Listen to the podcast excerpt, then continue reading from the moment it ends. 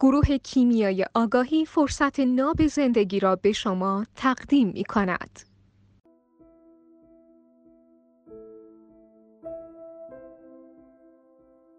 اصلا تو وادی این که عشقی نبوده که نمی‌دونم حالا آفرینشگری باشه اینا وارد نشو تو عاشق سه ساعت داره توی سفر قهرمانی همین که ما مجاوریم با چیزیم عاشقی هست. یعنی تو اون لول خودکاره هر چی رو تعامل کنیم عاشق جاری و ساری هست.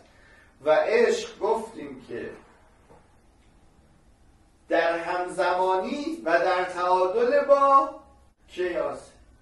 حالا ما که کیاس کل رو در نظر نداریم. تو همین لول خودکارمون داریم کیاس رو می‌بینیم. پس با همین لول خودکارمون عشق جاری و ساری هست. درست شد درست.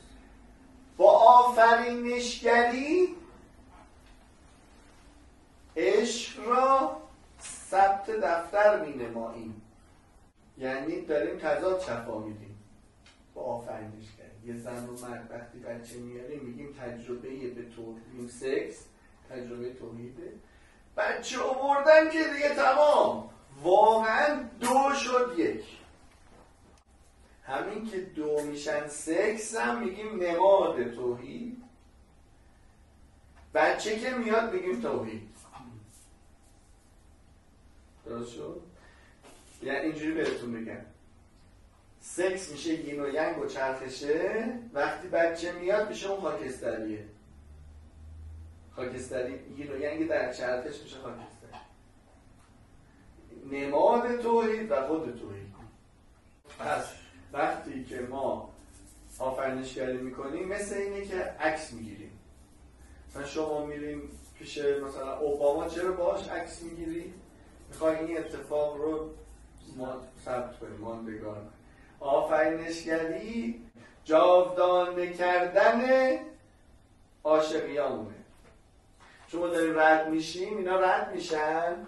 وقتی ما آفرینشگری می‌کنیم اینا جاودانه میشن. و کلا ما میل به جاودانگی داریم چون اصالتا ما جاودانه ایم. این جاودانه سازی بیرونی همسو هست با جاودانه سازی درونی اصلا عرض کردم دیگه گفتم اصیله. ما اصالتا چون جاودانه ایم. جاودانگی برامون مجازه یعنی اصلا درسته. هرچی برعکسشه فکر می‌کنیم تموم میشه این نااصله.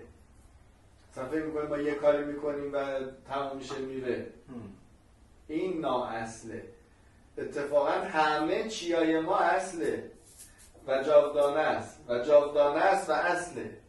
حتی گفتم حرفایی که داریم می‌زنیم رو بچه سرایی نباشن. یه چیزایی بگیم که تا ابد هستن. حالا می‌خوام صدای داوود رو استخراج کنن از کائنات.